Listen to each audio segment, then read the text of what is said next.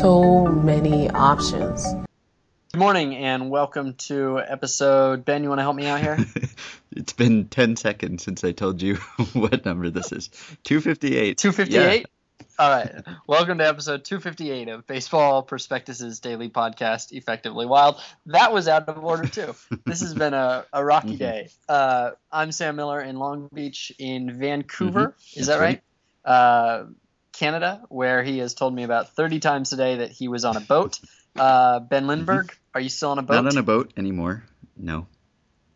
On solid Okey-doke. land. Uh, all right. So, did you have a chance to keep up on baseball from your boat? Uh, a little bit. I heard that there's some biogenesis news, uh, which which prompts me to ask you, calls for a confidence level. maybe for the final time, what is your confidence level on A-Rod playing this season?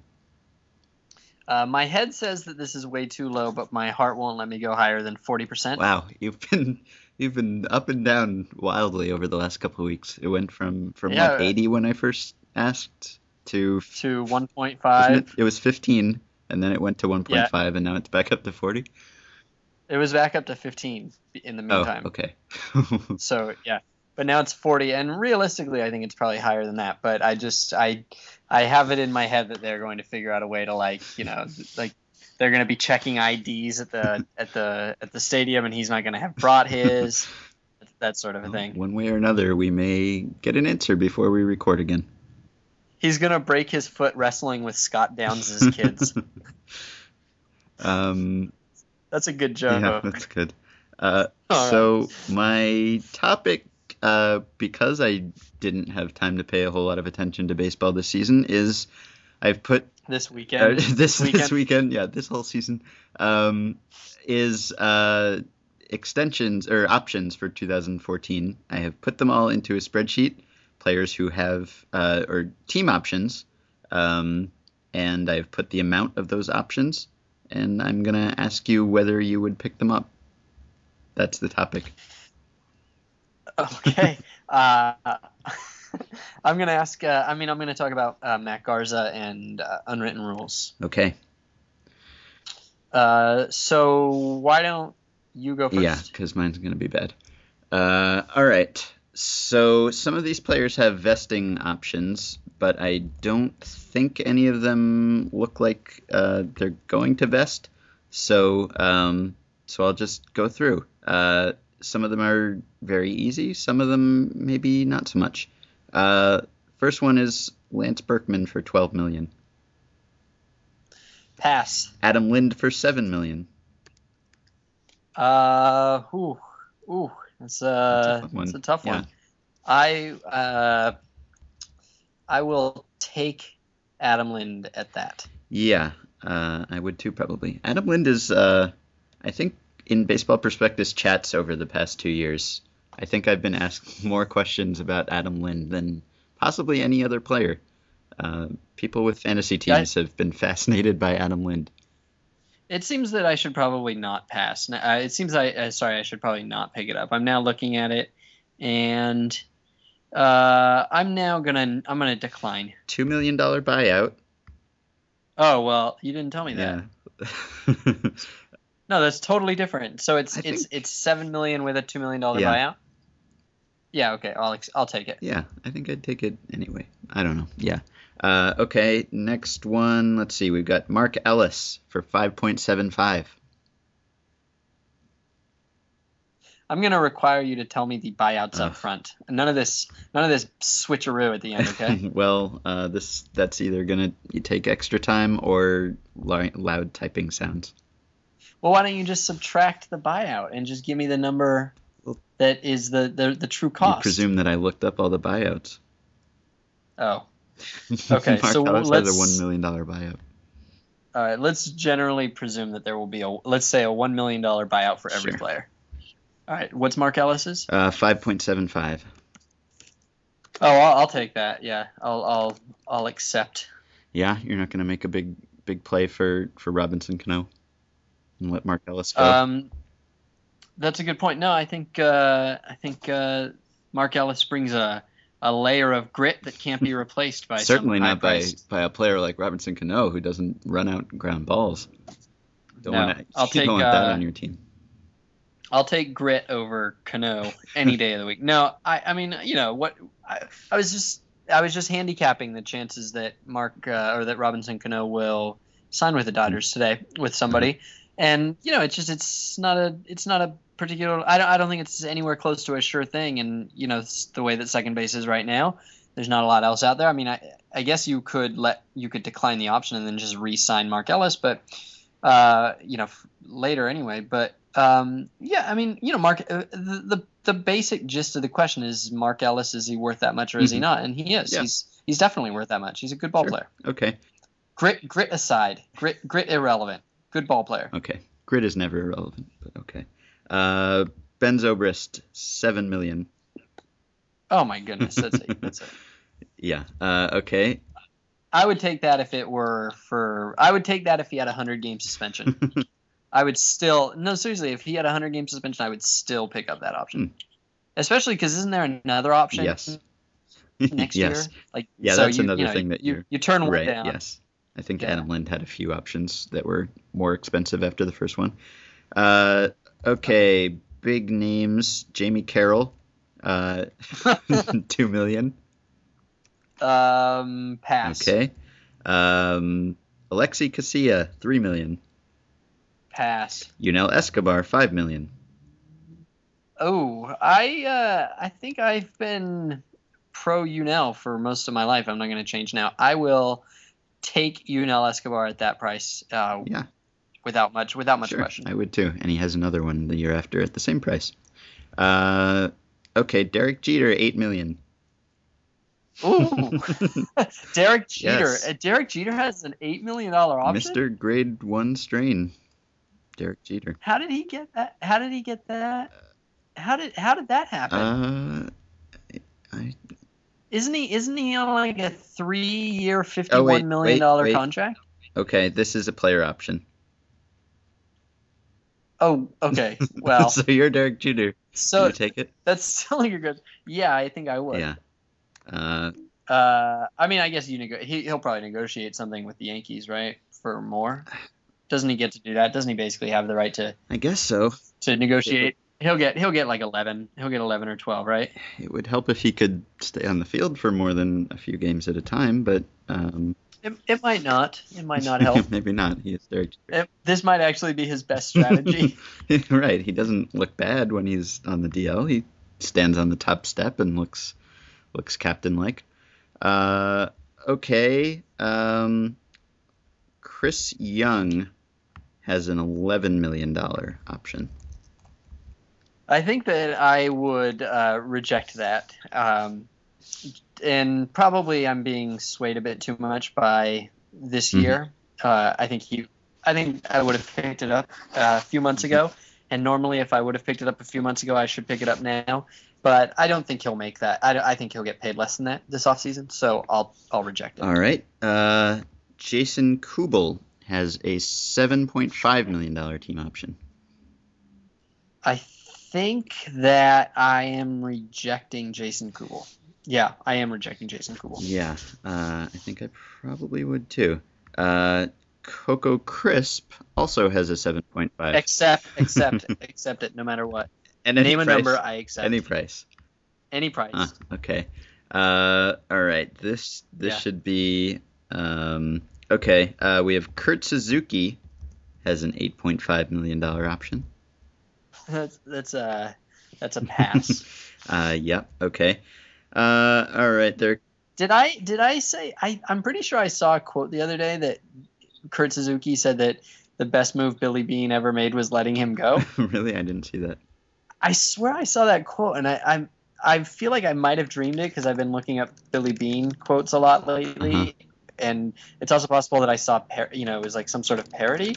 Uh, so now I'm looking it up. But go ahead. Uh, and then the last. Yeah, yeah, Kurt Suzuki, November 12th, 2012. Uh, November 16th, 2012. Kurt Suzuki says Billy Beane's best move was trading him away. Huh. He's had a lot of good moves, though. There you go. I feel like that probably wasn't the best. I guess it was a good one. Probably not. Yeah, Maybe we, like uh, we could, Keith Keith maybe? yeah, that can be a future podcast topic. Uh, okay, The, the Trevor Cahill trade. maybe? yeah. Um, The Dan Haren trade. Mark Mulder trade. Who did he get back in the Mark Mulder trade? Uh, he got Dan Haren. Hmm. He got Dan Dan Haren and Daric Barton and uh, and uh, the reliever, the reliever uh, Kiko Kiko Calero. Yeah, that's a better that's a better trade. Okay, so Reed Johnson, 1.6 million. Uh, I, I wouldn't I wouldn't even know where to start with Reed Johnson. Um, yeah, I guess if you need a player like Reed Johnson, then maybe that's not the worst price for him. I don't know. He has If he has need, limited use. you yeah, if you need a player like Reed Johnson though, you also maybe would be better off not investing in Reed Johnson. uh, yeah. All right. Um, It's hard to say. It's hard to say. I, you, you can't go wrong. you could. Uh, okay, so that's all the position players. Um pitchers. Nick Blackburn, eight million. Pass. okay, you said that with conviction. Um, Roy Halladay for a cool twenty million. Pass. okay. Uh, all right. Let's see. Chris Capuano has a six million dollar mutual option. Um, one way or the other, I'm passing.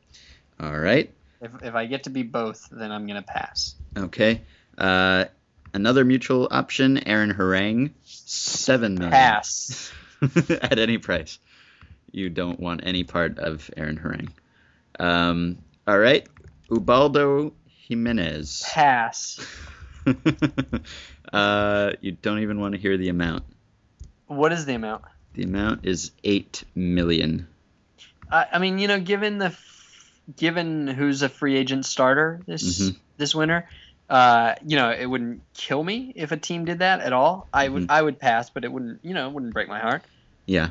Uh, okay. Jon Lester, thirteen million. Uh, I'll take that. Yeah.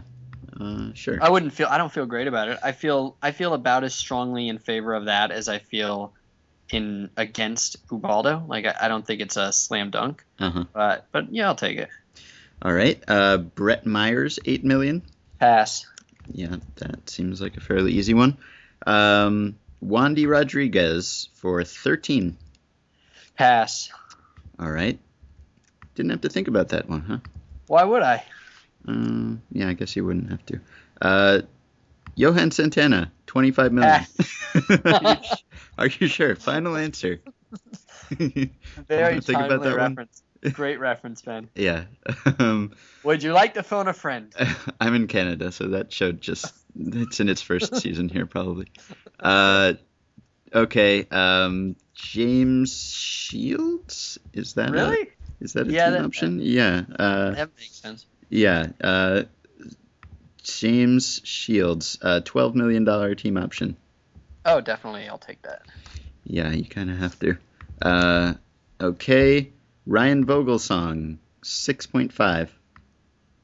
Honestly, I mean, I pass, but I don't know that it's. I don't know that he's not worth that.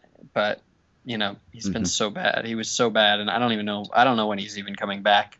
I don't know how much. Uh, he might be missing time for all I know next year. hmm Uh, okay, relievers. I feel like with your your attitude towards relievers, you won't want any relievers. Um, Rafael Betancourt, mutual option for four point two five. I'll take it. okay. Uh, okay, then you might take Casey Janssen for four million. I'll take it. All right. I'll take Uh, almost any reliever for four million. The difference is that I, I, I won't take any reliever for five, but any reliever for four, I will take.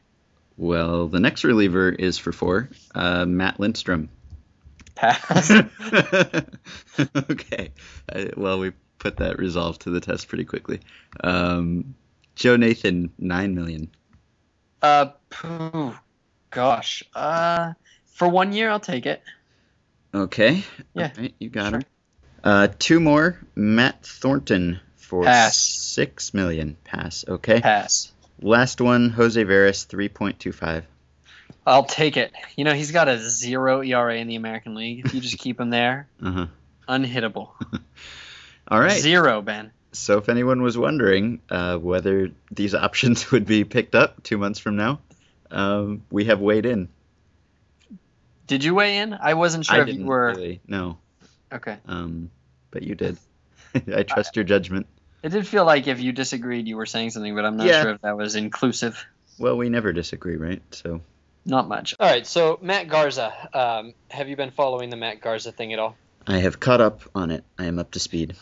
So to review, Matt Garza can't throw. He's very good at pitching. He's very bad at throwing otherwise, and the A's tried to take advantage of this, or at least rattle him by bunting at him a lot. Um, after you know the fourth bunt or so, he started yelling at Eric Sogard for bunting. He then went after Eric Sogard on Twitter, as well as Eric Sogard's wife on Twitter, uh, and said some pretty horrible things. I'm not in any way going to deny that Matt Garza is a monster who said awful, awful things, and that is beyond the scope of this. Clearly, everything that Matt Garza said uh, about, uh, you know, gender issues and, you know, Eric Sogard's relationship with his wife, horrible, awful, monstrous, completely beyond the pale, and just horrifying, okay? But I wanted to talk about unwritten rules because, um, you know, whether, I don't know, maybe this is not an unwritten rule that anybody but Matt Garza knows about, but clearly Matt Garza felt that the A's were violating an unwritten rule by kind of bunting at him a lot, bunting into his weakness, sort of not playing the game the way that the game is normally played, whereby the batter tries to hit the ball far. And um, normally, unwritten rules are, I think, fairly widely mocked for being kind of nonsensical and non competitive and silly and also unwritten, whereby they cease to be rules. Um, but I've been thinking about this a lot, and again, limiting it just to the unwritten rule aspect, not to any of Garza's particular reaction, Mhm. uh, especially off the field. But I've kind of decided I sort of like unwritten rules, even though they're absurd. Um, and I will tell you why I like unwritten rules. Um, to me, uh, the unwritten rule is actually a fairly subtle and ingenious and kind of crafty way of getting your opponent to play worse than they could that it is essentially this sort of um, not well i guess sometimes it spills into violence but essentially it's this kind of non-violent way of intimidating your opponent into behaving against their own interests. Mhm. and that kind of strikes me as brilliant and now i'm sort of into it. You know and when you think about unwritten rules so many of them are essentially basically telling your opponent not to behave in a way that helps them win. So, like, you know, very famously, uh, you have Alex Rodriguez yelling, ha, which, as far as I know, is not against the written rules of baseball, Mhm. uh, but is considered Bush League. And so it's, you know, theoretically, if somebody's mad at A Rod for doing this on the field, it's because, you know, it actually would be distracting and you might actually drop the ball. And so nobody does this, even though they're, you know, theoretically hmm. allowed to do it because they've been intimidated by like etiquette into not doing it. And you think about not stealing bases when you're up by six, or you think about not bunting to break up a no hitter, even if it's your best chance to get a hit, even if it's late in a game and it's a one run game, you're you know not allowed to do it by the unwritten rules. All that really is is this incredibly crafty way of getting your opponent not to beat you.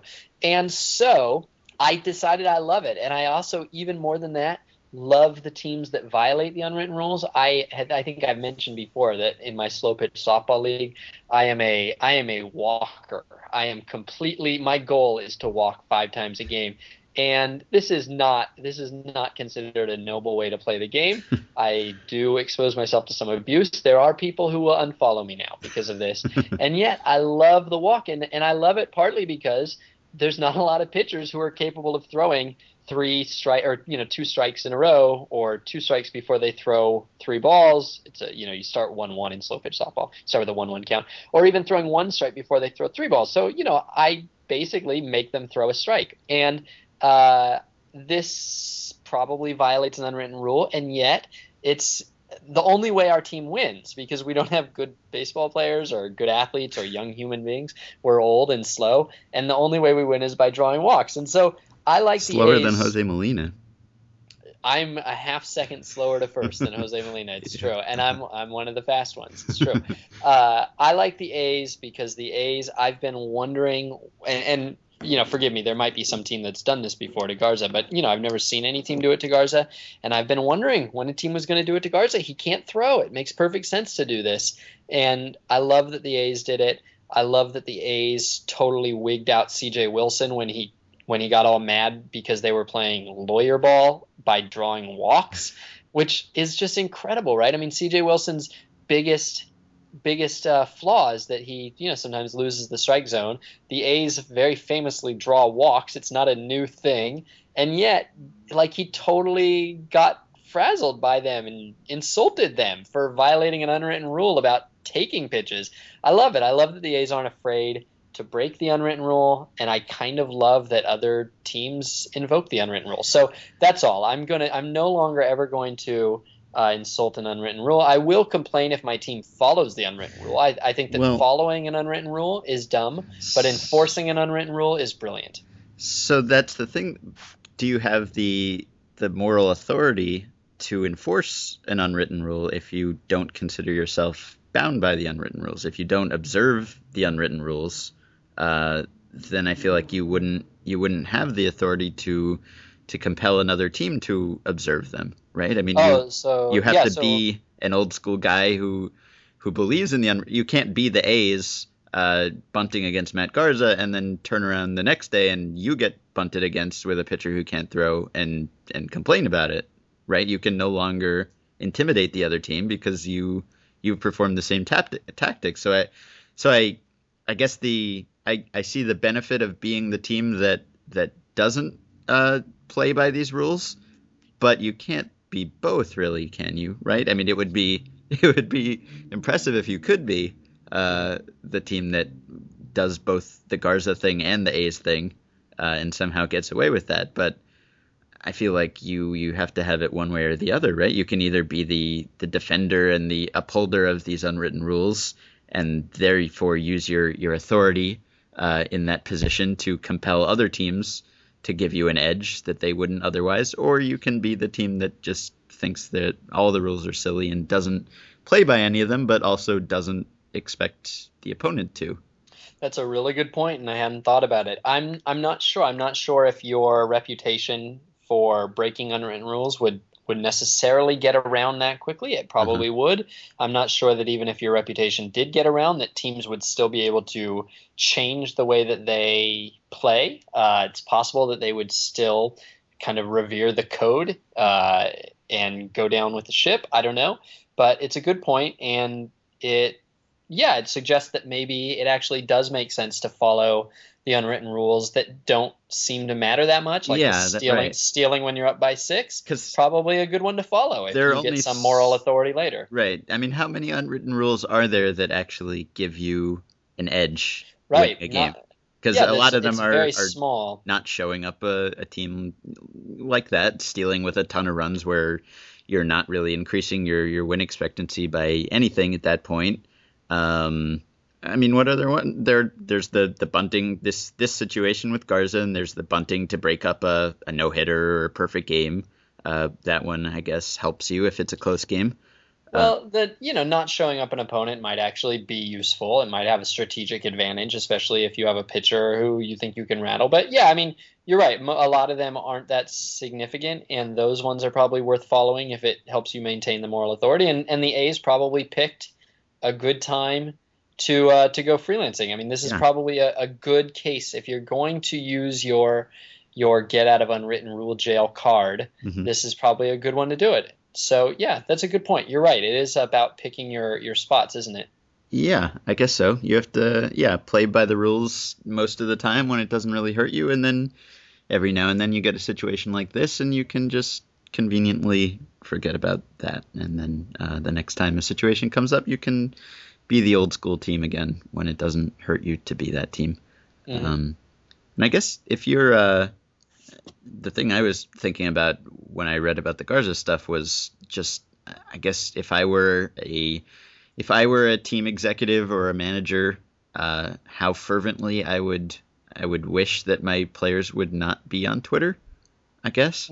Hmm Um, I mean, you you can't compel them not to be really, but uh, and there are rules about not tweeting during the game and that sort of thing. But it seems like there's not a whole lot of good that can come out of this for a team. I guess there's there's maybe some good, like if you I don't know if you have a, a really charismatic player on Twitter, uh, I guess it could maybe get some more fans for your team. But it seems like it would just kind of get that player more Twitter followers. Like I don't know if the the Diamondbacks are more popular because Brandon McCarthy is good at Twitter.